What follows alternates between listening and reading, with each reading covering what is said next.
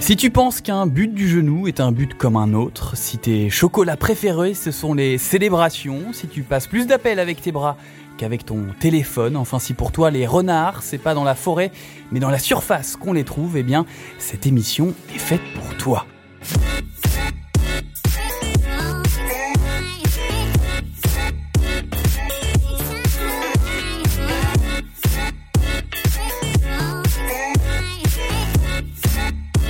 Bonjour, je suis Pierre Desmarais, bienvenue dans Rond Central pendant une demi-heure et accompagné d'un observateur et d'un acteur de la Ligue 1 Conforama, je vous donne les clés pour comprendre l'univers et le patrimoine du championnat de France. Et cette semaine, nous allons euh, nous intéresser à un numéro, le 9, celui du buteur et qui mieux qu'un attaquant d'exception qui aura eu la malchance ou la chance au choix d'être euh, de la même génération que Ronaldo, Rivaldo ou encore euh, Romario, auteur de 138 buts en, 221 matchs de Ligue 1.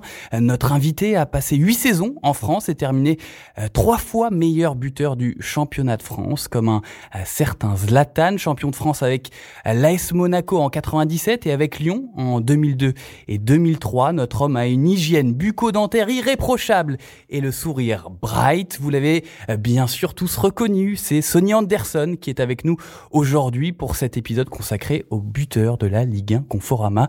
Bonjour Sonny. Bonjour.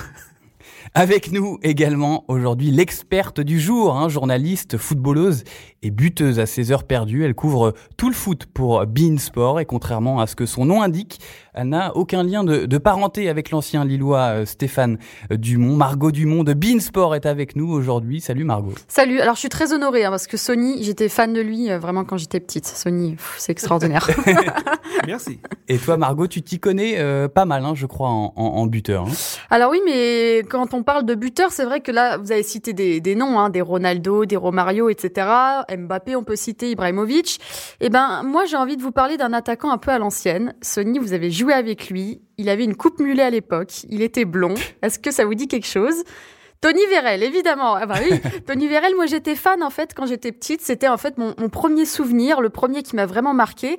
Un mec qui pouvait marquer en talonnade et rater l'immanquable cinq minutes plus tard. J'avais 9 ans à l'époque, j'allais au stade de Gerland régulièrement. Et il marquait presque à chaque match finalement, euh, en tout cas au match auquel moi j'assistais.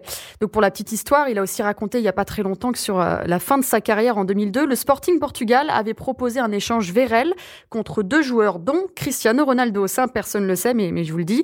Bon, à l'époque, il avait 18 ans.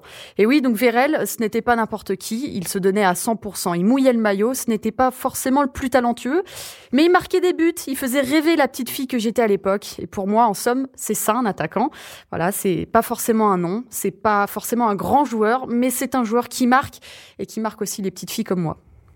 Bah, c'est un hommage. T'as des souvenirs avec Tony Vérel Oui, oui, que de, de, bons souvenirs. On a passé euh, deux saisons ensemble à, à Lyon, effectivement. Euh, c'était un joueur qui ne trichait jamais même aux entraînements, il donnait, il donnait à fond, toujours et des prothèses tibiales pour s'entraîner parce qu'il fallait qu'il soit à fond au match aussi. Euh, effectivement, j'ai fini meilleur buteur de, de la saison à Lyon aussi, c'est un peu grâce à lui parce que effectivement, quand on disait Margot, il mouillait le maillot, il se battait avec les, défenseurs. Et moi, j'étais dans la surface séparation, j'attendais juste une faille. Par moment, il ratait des occasions. Moi, j'étais là pour le, pour le, pour le marquer. Et il m'a fait marquer un, but extraordinaire. Je me souviens à Bordeaux, on a gagné 3-1. Il me fait une talonnade, une passe dans la course. J'amène, je frappe, euh, je marque. Effectivement, c'est euh, il a marqué. Là, je peux comprendre quand euh, Margot est dit, parce que tout le monde allait au stade, voyait ce joueur qui mouillait le maillot, qui courait, qui se battait avec les défenseurs pour son club et pour son équipe. Comment se passe la, cohabitation quand on joue euh, à deux attaquants, quand on est quand on est un buteur, on, apprécie euh, être accompagné d'un autre buteur ou alors on est dans la rivalité plutôt? Non, j'ai jamais été dans, dans, la rivalité. Moi, la complicité, elle, est, elle se fait, en, se fait toute seule par rapport au style de jeu de euh, de chaque attaquant. Je savais que Tony euh, n'était pas un joueur qui allait en profondeur, qu'il aimait bien voir le ballon dans les pieds, dribbler, euh, de faire des, gestes techniques. Moi, c'était plutôt aller en profondeur, faire des appels, parce que moi, c'était de l'art de faire des appels pour confondre les, les, les, défenseurs et d'aller vers, vers, le but. Et après, il y avait un troisième joueur qui est important, qui c'était celui qui pouvait donner des ballons. Et moi, c'était avec cette relation-là, c'était avec celui qui donnait des ballons que j'étais plus euh, plus intime, que j'ai parlé beaucoup plus qu'il y avait vraiment l'attaquant qui était à côté de moi. Tu penses à, à quels joueurs, notamment dans, dans, ta carrière, ces joueurs qui te donnaient des ballons? Ah ouais, j'ai eu, euh, j'ai énormément de chance d'avoir euh, Vikash, d'avoir euh, Eric Carrière, d'avoir Enzo Schifo, Ali Benarbia, Rivaldo, des joueurs qui, qui étaient capables de donner des, des ballons. Et c'est avec ces joueurs-là qu'on j'avais vraiment la, la complicité de, de faire. J'ai eu la chance. Euh, Ali Benarbia, c'est celui qui m'a fait euh, plus rêver dans le sous le terrain parce que j'ai fini à chaque fois meilleur buteur quand il était dans l'équipe où j'ai joué. Voilà, c'est pas mal. Alors Sony, quand on quand on est enfant, il n'y a il n'y a qu'un poste que l'on veut occuper, c'est souvent celui euh, d'attaquant. Et puis on grandit, on, on, redescend, on est parfois repositionné, c'est euh, latéral par exemple, comme comme Levin Kurzawa ou, ou Patrice Evra. Mais toi, Sony, tu as toujours joué attaquant. Euh, tu n'aurais pas pu être défenseur. Hein. Alors, là, ce qui est assez marrant, c'est que j'ai eu un, mon grand frère qui, lui, il était numéro 8 au Brésil. C'est-à-dire comme milieu de terrain, attaque, milieu de terrain offensif. Et j'ai rêvé de jouer avec le numéro 8 et jouer euh, comme lui. Et un, bon jour, quand j'arrive dans le centre de formation à 14 ans, euh, le coach professionnel m'a vu jouer il a dit, mais t'es pas un numéro 8, t'es un numéro 9. Et si tu veux qu'on te voit, quand on voit tous les dimanches, quand tu vois tous le week-end, que le sport est bien, il faut que tu aies le numéro 9 parce que c'est celui-là qui va marquer des buts, c'est celui-là que les gens vont se souvenir à la fin de, de, de, de, chaque rencontre. Et à partir de là, j'ai commencé à jouer, à jouer numéro 9. Donc cet instinct de, de buteur que tu as eu tout au long de la carrière, euh, tu l'avais pas forcément euh, plus jeune au, au Brésil? C'est quelque chose que tu as travaillé, que tu as découvert? Non, mais j'ai toujours eu, mais euh, moi, il fallait que je parte de loin. C'était euh, ce style de jeu qu'avait mon frère, je voulais le copier, c'est-à-dire partir de loin, notamment comme il y avait Zico, c'était mon idole quand j'étais euh, quand j'étais quand j'étais petit, c'est-à-dire de partir de loin, balle au pied et voilà. Et après, ben, j'ai toujours aimé marquer des buts. Je pensais que c'était la chose la plus importante, la plus belle dans un football dans un match, c'était de marquer des buts. Et voilà, j'ai toujours eu, et je me souviens que même quand j'avais les 14 ans, j'ai marqué de 15 buts par match, 10 buts par match. C'est vrai que j'ai rêvé toujours de marquer. On était, mon équipe était supérieure aux autres, mais j'ai toujours rêvé, j'ai toujours réussi à, à, marquer parce que c'était la, la, chose la plus importante pour moi sur le terrain. Alors justement, j'ai lu plus jeune hein, en préparant ce, ce, podcast que sous les yeux de ton papa, alors en, entraîneur au, au, Brésil lors d'un match de jeunes, euh, tu te mets à dribbler toute l'équipe, euh, y compris le, le, le, gardien, puis tu t'arrêtes, tu, tu arrêtes le ballon, tu te baisses pour pour le pousser dans les cages avec euh, avec la tête. Ça j'adore. Et là, euh, malheureusement pour toi, un défenseur revient et t'enlève le ballon et ton père vient te voir à la fin du match et tu peux nous, nous raconter ce qu'il ce qu'il vient te dire à, à ce moment-là? Ben, J'ai fait cette action et que, euh, effectivement, le moment où j'attends pour marquer et tout, le défenseur, il enlève. Et effectivement, je regarde sur le banc et mon père, il fait le signe, il me montre, c'est ici ta place, sur le banc. Et on finit le match, euh, on finit le match, il dit rien, il dit rien, et on arrive à la maison, et là, il me dit, euh, pour ça, t'es puni. Deux jours sans manger. Ah oui. Deux jours. C'est-à-dire que bon, j'ai quand même euh, réussi à, manger, euh, à manger un petit peu, mais c'était pour apprendre, pour dire c'est sérieux. Tu fais jamais ça. Euh, effectivement, j'ai à chaque fois que il m'a dit chaque fois que tu as l'occasion, la possibilité de marquer, marque. Tu manques pas de respect à ton adversaire. si tu fais ça, ben, c'est pas sérieux. Et à partir de là, ben, chaque fois qu'il y avait un ballon, ben, j'ai dribblé le gardien ou dribblé le défenseur, j'ai frappé, j'ai marqué tout de suite parce que j'ai pensé à, à mon père pendant toute ma carrière ma carrière, j'ai pensé à, j'ai pensé à ça. Et on va, on va continuer euh, justement, Sony, à, à de s'intéresser à tes débuts, notamment à, ton arrivée en, en, Europe, parce que quand on a 20 ans et que l'on, passe du Brésil à la Suisse hein, euh, pour jouer aux, Servettes de, de, Genève, on s'imagine que l'on n'est pas vraiment préparé à un, un, tel changement. Comment tu as fait pour que cela se passe si bien et si rapidement? Ben, euh, Tout simplement, c'était une chance euh, dans ma vie euh, de venir en Europe. Ben, c'était pas prévu du tout. Euh, je pense, j'ai raconté Ton frère, je crois, a joué, lui, au, au, Japon. Mon frère, il a joué au Japon. Il a fait une carrière de 6 ans, 7 ans au Japon. Et en fait, j'étais au Brésil, l'équipe, euh, le club de Guarani. On venait de jouer un dimanche. Et le lundi, euh, il y a un agent qui vient me voir au son entraînement de Guarani pour dire, demain, tu pars avec moi en Suisse. Alors, je savais pas du tout euh, la Suisse, quel temps il faisait, comment ça allait se passer. Tu savais où c'était au moins ou pas? Ouais, ben c'est c'est en Europe, mais pour moi, c'est faisait froid l'Europe tout, tout le temps. Quoi. Il y avait pas d'été, euh, il faisait que le froid. Parce que ces images là qu'on avait euh, qu'on avait au Brésil. Et je me suis préparé, je me suis acheté euh, de, de, vêtements pour venir. Je suis arrivé au mois de juillet en Suisse. Il faisait une chaleur. J'avais des cols roulés euh, et ça. Effectivement, en fait, euh, comme c'était pas moi qui devais venir, c'était Evair, un autre attaquant qui a joué à- en Italie, qui a joué à Palmeiras, une équipe de Brésil. Et les dirigeants de Servette m'ont regardé toute une journée. Ils ont vu que j'étais en train de sourire, j'étais là, je posais la question avec le beau sourire. Je dis, bah, on va lui donner sa chance. On va faire un match, euh, un match. Et je me suis dit, mais ce match-là, il va falloir que je joue, euh, je joue ma vie. Euh, je connaissais rien du tout de la langue, je connaissais pas du tout l'équipe de, de Servette. Et j'ai fait, on a perdu 3-0 euh, contre Monaco. Et à la fin, je me suis dit, bah, je vais rentrer. Et, euh, et non, et ils ont dit, bah, on a vu quelque chose en toi, on te garde. Et à partir de ce moment-là, Tout est parti de ton sourire finalement. oui. voilà, parce qu'ils avaient, heureusement que t'es arrivé en juillet et pas au mercato d'hiver. J'allais Ouais. J'allais pas voir le sourire à ce moment-là.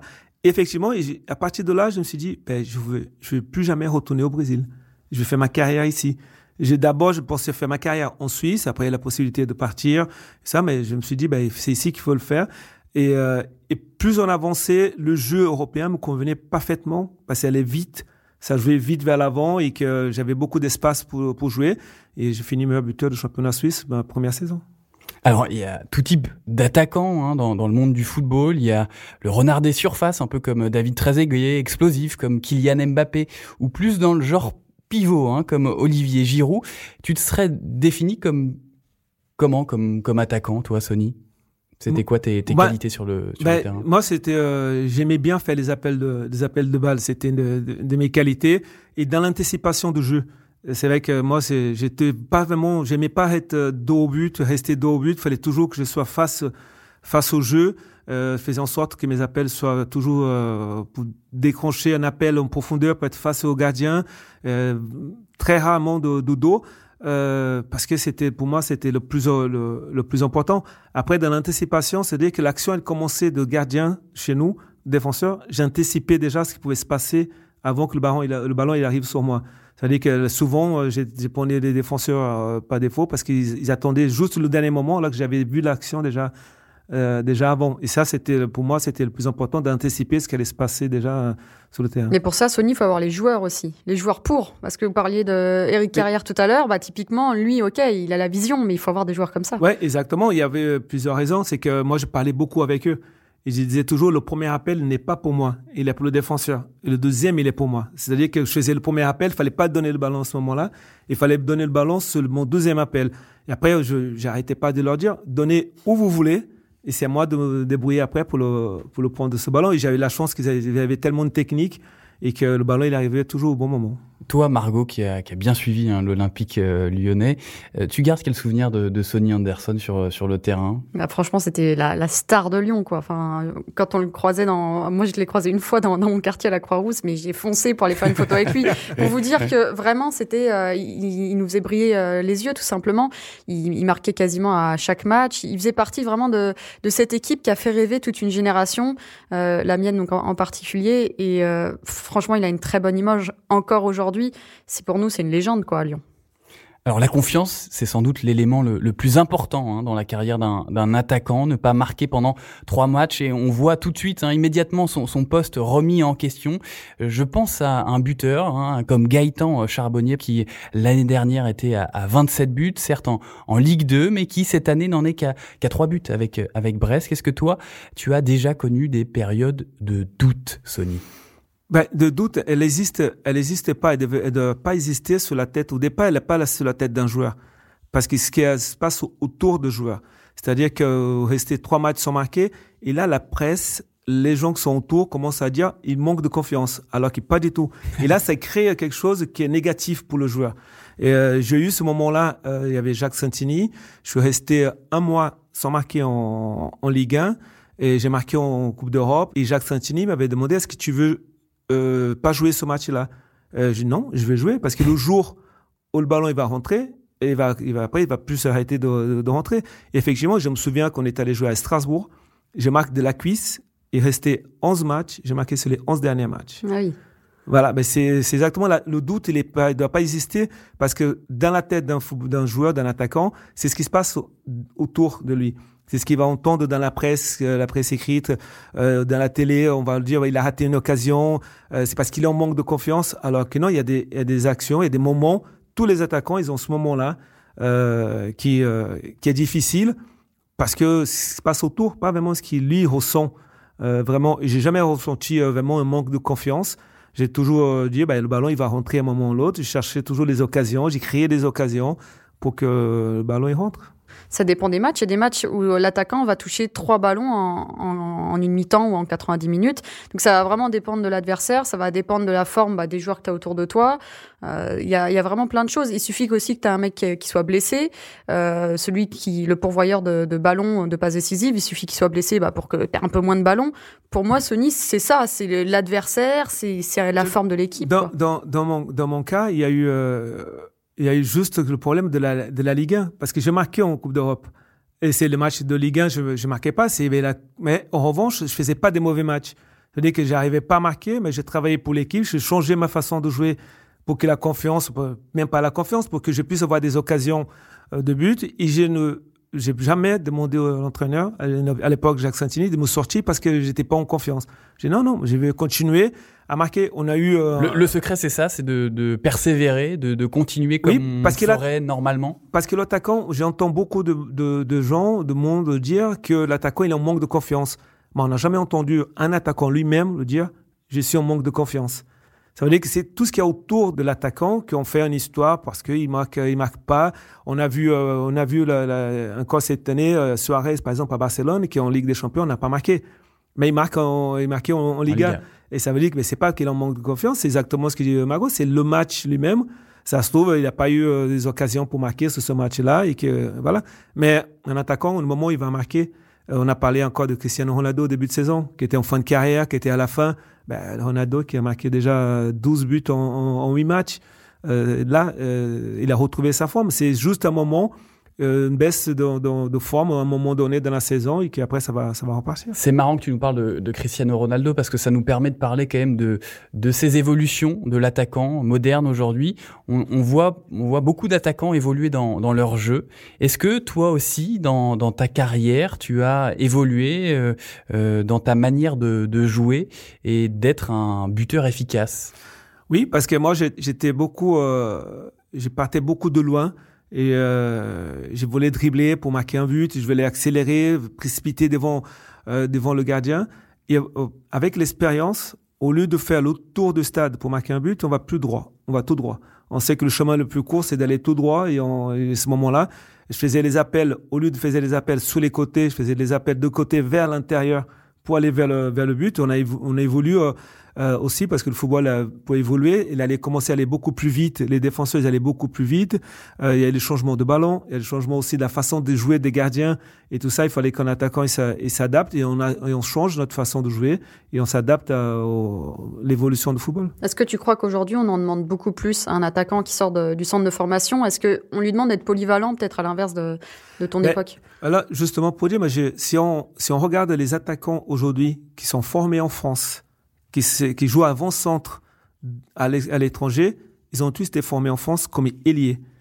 Loïc Rémy, euh, Thierry Henry, euh, Griezmann, euh, on, peut, encore citer d'autres qui ont commencé sur le côté et que Mbappé qui a commencé sur le côté et qui aujourd'hui a joué avant-centre. En fait, on, on, la formation, on doit le, on doit le former en tant qu'attaquant, on doit connaître le potentiel de ces joueurs-là en tant qu'avant-centre, qu'attaquant. Et, euh, et là, ça fait qu'aujourd'hui, c'est la plupart de ces joueurs-là, c'est des passeurs aussi. C'est des buteurs et aussi des passeurs parce qu'ils ont joué un moment ou l'autre euh, sur le côté. Et, les, et, là, ça fait que moi, je pouvais jamais jouer sur un côté. C'était impossible de faire jouer sur un, sur un côté parce que j'étais pas fait pour le pour courir, défendre sur, sur un défenseur. Aujourd'hui, effectivement, ce qu'on demande d'un attaquant aujourd'hui, c'est beaucoup, on, on ne parle pas de sa qualité technique, de ses buts qu'il va marquer on va le dire, il, a, il court pas, il défend pas. Ça. Et ça, c'est dommage. C'est dommage parce que la première qualité première d'un attaquant, d'un avançant, c'est de marquer des buts. C'est finir le travail de, de l'équipe. C'est ce qu'on entend d'ailleurs autour des quatre fantastiques du, du PSG. Hein. Il y a eu, tout un débat pendant un mois sur ah ils défendent pas, et bon ils mettent des buts, mais ils défendent pas. Ben oui, mais leur, non, mais leur rôle c'est de mettre des buts. Quand on demande à un attaquant de faire le premier pressing, c'est normal, mais après de courir aller derrière un défenseur, non, parce qu'il faut, il va, qui c'est qui va attaquer après, qui c'est qui va marquer? Moi, je pense que les, notamment les quatre de, quand on parle quatre fantastiques de Paris Saint-Germain, on demande de faire le premier pressing et attendre de deux de gagner les matchs après. C'est ce qui va, ce qui va se passer. Mm. On a l'impression que que ça te peine cette évolution de, de l'évolution de l'attaquant. ça te vraiment ça te ça te chagrine de voir euh, ces évolutions là. Euh, oui, parce que c'est euh, moi je dis l'avant-centre lui-même. Euh, pour moi, il j'ai peur que celui qui fait rêver, qui marque des buts euh, devant en disparition, dans le sens où on n'aura plus le, le, le, numéro 9 le numéro 9 donc des années qui, des années à venir.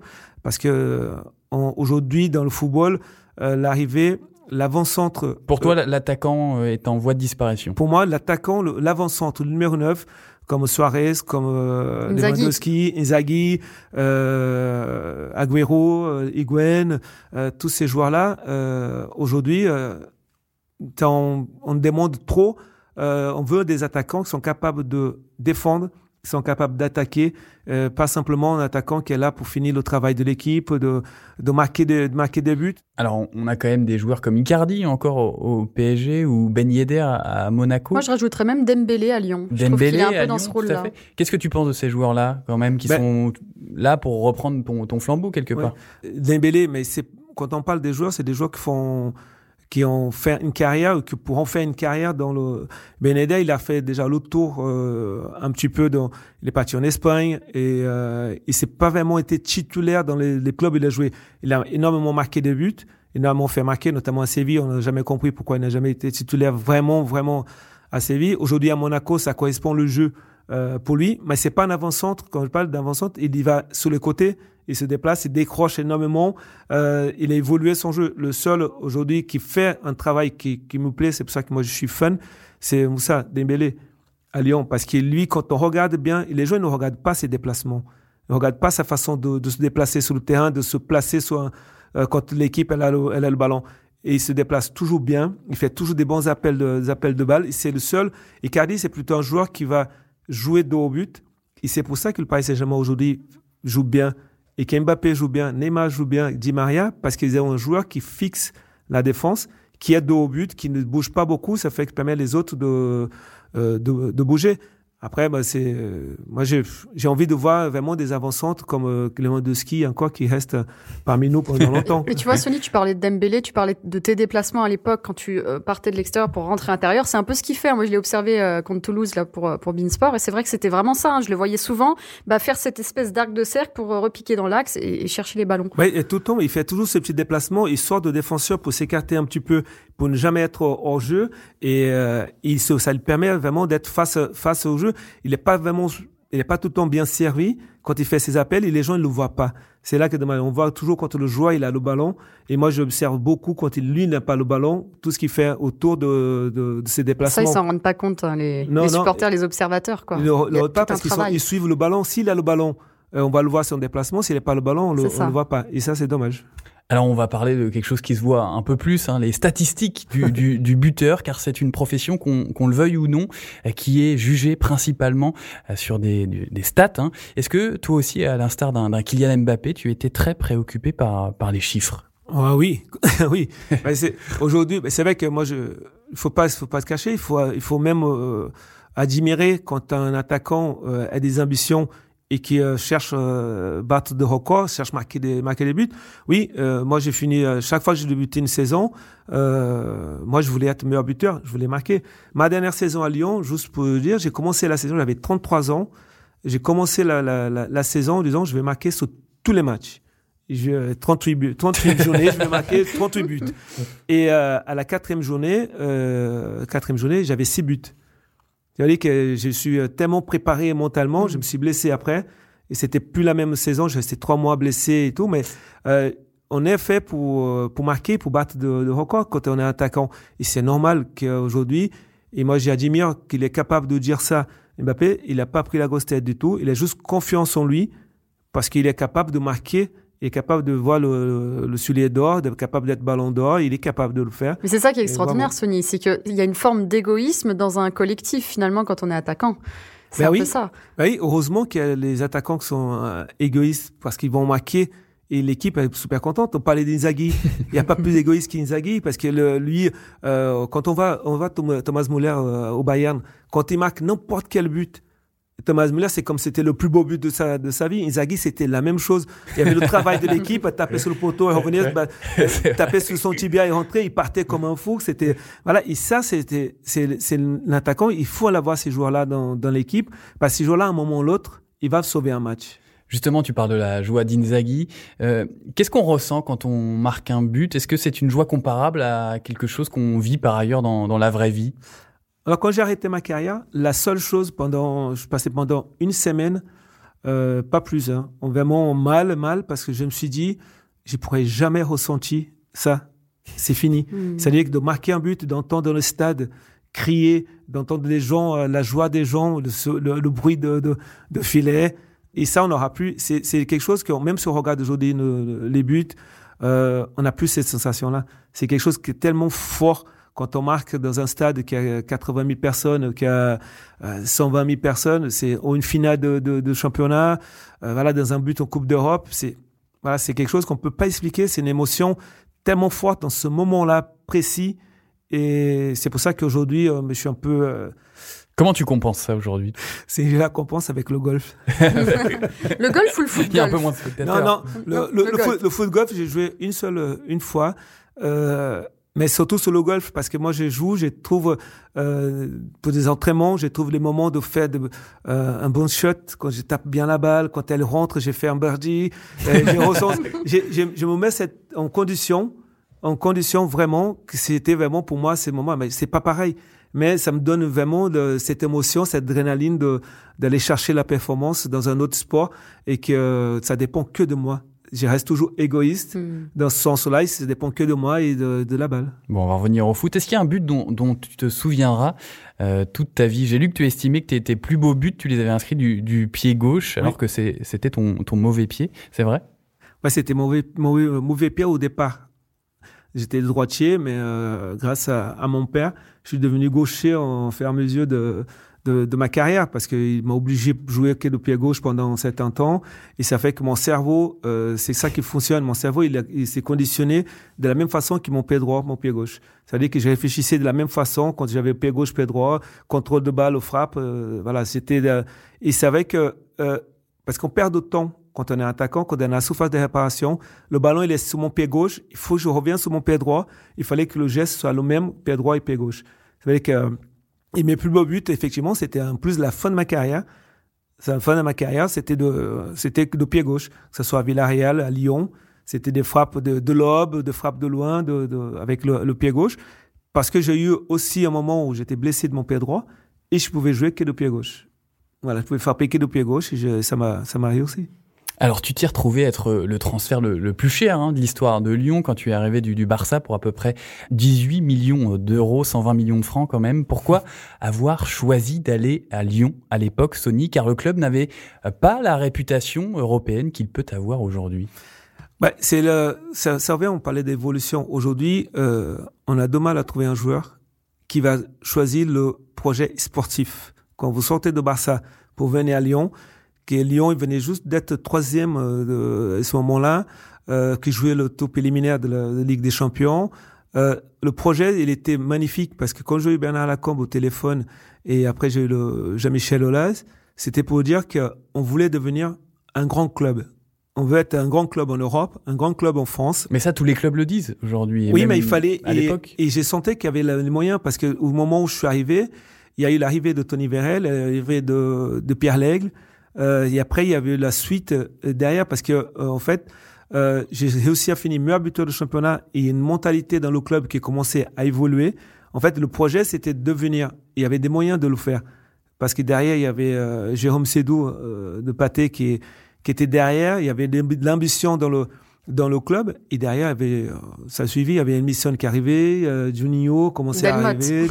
Je me souviens bien de Il y avait, il y avait Christophe Delmotte. Il y avait, on avait une équipe euh, qui était une équipe vraiment de copains. Justement, tu as des souvenirs un peu particuliers en dehors du, du terrain, nous rappeler entre vous, comment est-ce que ça se passait, euh, euh, justement, euh, après les matchs, avant les matchs Est-ce que vous vous réunissiez? Comment était l'ambiance entre vous, les joueurs? Parce que tu en gardes effectivement un, très bon souvenir. Et on garde aujourd'hui, on, se voit encore aujourd'hui de cette époque-là. Les joueurs de, cette époque, on se parle beaucoup. Mais il y a d'ailleurs une association, un Gone de Stade, où se retrouvent tous ces joueurs de, de, de ces joueurs-là. Ben, il y avait des, il y a des bons souvenirs. Je suis pas. Il y a pas des choses qui se passent dans, dans un vestiaire, des choses qui se passent dans dans la vie d'un footballeur. C'est vrai que nous, après les entraînements, on allait souvent aller se retrouver pour boire un petit verre, notamment à l'époque avec les supporters de Lyon. C'est extraordinaire. Et ça, c'était fantastique parce qu'on allait, on avait une amitié, on allait dans le local de, des Bad Guns à l'époque, on, on allait voir les, les, supporters, on buvait des canons avec eux.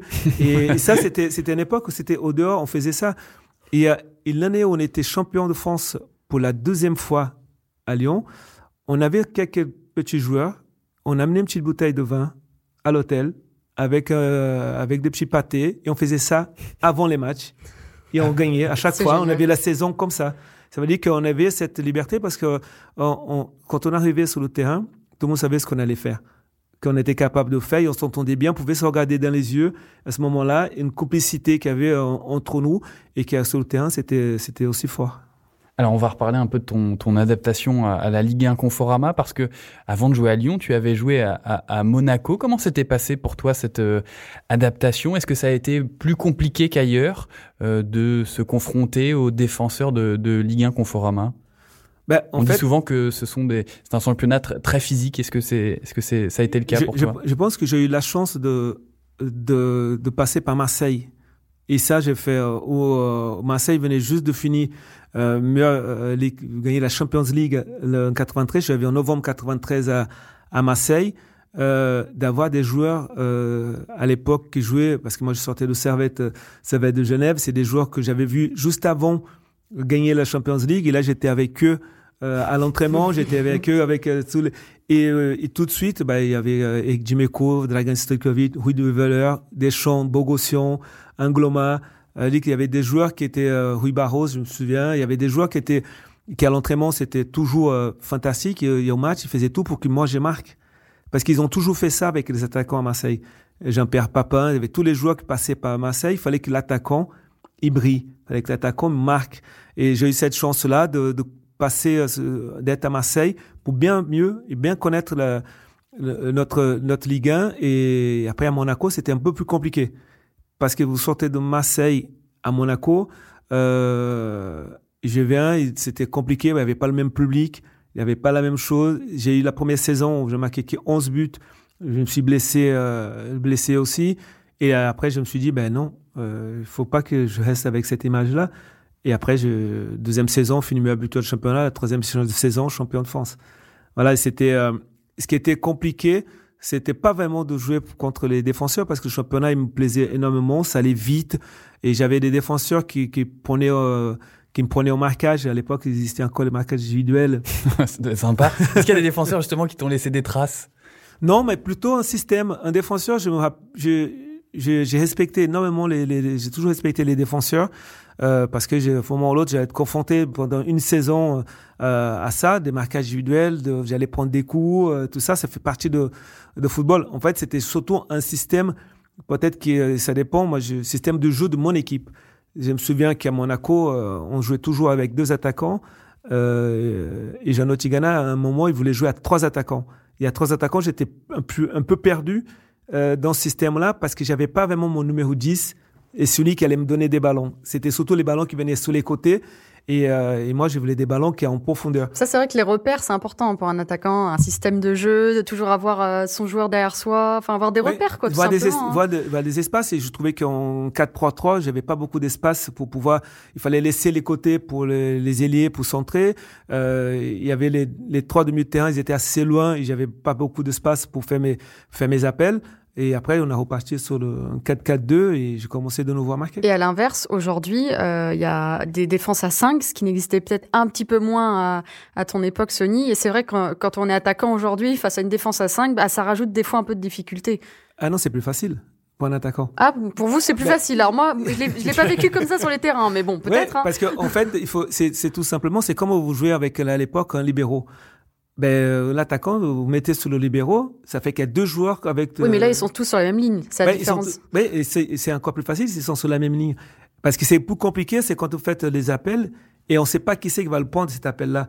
Parce que c'est est-ce que c'est celui qui est le plus près du ballon, près du joueur, ou est-ce que c'est celui qui est sur le côté qui va serrer Et un attaquant, il doit jouer avec les faiblesses de, de système. Et un système, euh, c'est vous, un système à 5, vous mettez des ballons dans le dos de défenseur, on ne sait pas qui c'est qui va le. En revanche, balle au pied, c'est plus facile pour la défense à 5. Soli ferait un bon coach, hein, parce que euh, le coach que j'avais moi euh, en D1 à l'époque, euh, il m'expliquait pas tout à fait la même chose et ça, ça aurait pu m'aider justement un discours comme ça. D'aller en, d'aller en profondeur entre les lignes parce que vous décrochez vous les balles au pied, les défenses à 5 ils sont déjà en place, c'est plus facile à, à prendre l'attaquant. Bien. Et puis le, le, le fait de n'avoir pas pu véritablement percer avec la, la sélection brésilienne, n'est-il pas le, le seul regret finalement euh, de ta carrière? Sony, à l'époque, tu étais barré, on le rappelle, par Ronaldo, Rivaldo, Romario, dans une moindre mesure, euh, Giovanni. Bebeto. et euh, c'était euh, non non et aucun regret. Euh, en revanche, c'est une fierté d'avoir fait partie. J'ai eu sept sélections. Euh, j'ai marqué un seul but, mais c'était de jouer avec ces joueurs-là, de, de faire partie de la sélection à ce moment-là. Parce que euh, il y a eu certains joueurs qu'on a parlé beaucoup après l'équipe de Brésil. C'est beaucoup plus simple, plus facile d'intégrer l'équipe nationale de Brésil, notamment en Coupe du Monde. On a vu certains joueurs qui ont joué et qui, à mon époque, ne seraient même pas dans la liste euh, pour, le, pour, pour être sélectionnés. Euh, et qui aujourd'hui, ben, c'est une fierté parce que savoir que j'ai joué, euh, j'ai pu remplacer un Romario en Coupe de Confédération en, Asie en jouant avec euh, avec Ronaldo, euh, Ronaldo devant. Euh, j'ai eu la chance de, de, de pouvoir jouer avec Rivaldo, Roberto Carlos, tous ces joueurs-là de cette époque, euh, de cette époque-là. C'est pas, c'est pas un regret. En revanche, c'est une fierté parce que ces moments-là, c'était hyper compliqué. Il fallait être vraiment au top de ta carrière, d'être bien pour pouvoir être en sélection. Non simplement, on va faire une seule saison ou quelques matchs pour être sélectionné. Tu as eu quel type justement de relation avec ces méga stars brésiliennes? Bah, toujours, toujours bonne, encore, encore aujourd'hui, encore aujourd'hui, parce qu'on on a beaucoup plus de, de liberté quand on arrête notre carrière pour se parler, pour avoir de temps libre, pour se, euh, pour se voir. Euh, sinon, à l'époque, on se voyait surtout quand on jouait contre, euh, parce qu'on allait se retrouver euh, en face, en face les, les autres. Mais c'est vrai que c'est toujours, c'est, c'est des vrais, des vrais stars parce qu'il n'y avait pas, euh, ils jouaient pour être, pour gagner la Coupe du Monde, ils jouaient pour gagner un match avec l'équipe de Brésil, ils jouaient pas pour leur carrière personnelle.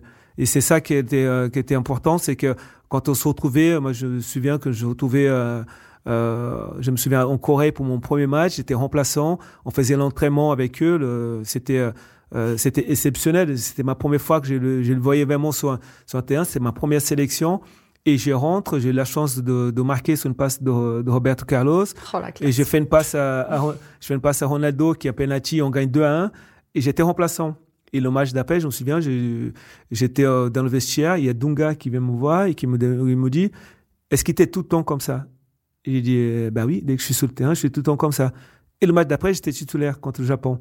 J'ai pas marqué, mais j'ai fait une passe décisive à, à Ronaldo. Et c'est voilà, c'était des choses qui étaient pour moi qui m'a qui m'a vraiment marqué. Jouer avec Ronaldo, c'était comment? Ben, c'était exceptionnel parce que déjà, un, euh, il faut être dans le même niveau d'intelligence de jeu que lui. C'est- C'est-à-dire que- c'est le joueur qui t'a le, le plus impressionné, peut-être dans il m'a plus impressionné parce que euh, sur ses prises de balles et sur ses dribbles, euh, sur sa accélération, euh, de faire toujours le choix euh, quand il est en difficulté, dernier moment, de faire un choix, il fallait suivre et tout ça. Et ça, en progresse, il fallait être dans le même, euh, le même niveau que lui parce que quand il décrochait, il faisait un crochet. Sur un défenseur, il fallait savoir quel côté il allait repartir. En fait, il fallait faire le même dribble que lui, mais sans ballon. Voilà, il c'était exceptionnel de le voir jouer. Euh, chaque fois qu'il avait un contact de balle, j'avais euh, l'impression que le ballon, il, il était tellement petit sous ses pieds qu'il faisait ce qu'il voulait avec, ce qu'il voulait avec. Voilà, c'est et après de là, j'ai une, une autre amitié avec lui au dehors du terrain, que c'est que quelqu'un qui est vraiment extraordinaire et qui ne, on parle de foot, mais il te donne pas de notion de football. Il te met en confiance parce que déjà d'être à côté de lui, c'est extraordinaire. On arrive malheureusement déjà à la fin de cette émission, mais avant de se quitter, j'aimerais quand même, Sony, que tu nous donnes un, petit conseil, en tout cas euh, que tu donnes un, un conseil aux jeunes buteurs qui nous écoutent et qui voudraient se retrouver, pourquoi pas, ici dans 20 ans avec nous pour un nouveau podcast sur les buteurs de la Ligue 1, Conforama. Est-ce que tu auras un, un conseil à leur euh, adresser? Ben, ben, surtout de se faire plaisir et de faire ce qu'ils ont envie de faire sur, sur un terrain. Et euh, travailler leurs points positifs, points forts, et travailler euh, aussi moins leurs points faibles. Parce qu'avec les points forts, vous allez arriver à travailler déjà euh, les lacunes qui sont euh, celles de points faibles. Et surtout de penser à, une carrière. C'est-à-dire qu'une carrière, il ne faut pas qu'elle dure un an, une saison. Il faut qu'elle dure 10 ans, 15 ans. Et pour que soyez là dans 20 ans, il faut qu'ils pensent à une carrière. Leur carrière, notamment, et de, de faire en sorte que le plaisir du football, le métier, reste avant tout. Parfait. Merci beaucoup Sonia Anderson d'être passée nous voir sur, sur Central. Centrale. C'était un vrai plaisir. Merci euh, Margot Dumont de nous avoir accompagnés pour euh, ce podcast et à très bientôt pour un nouvel épisode de Rond Central.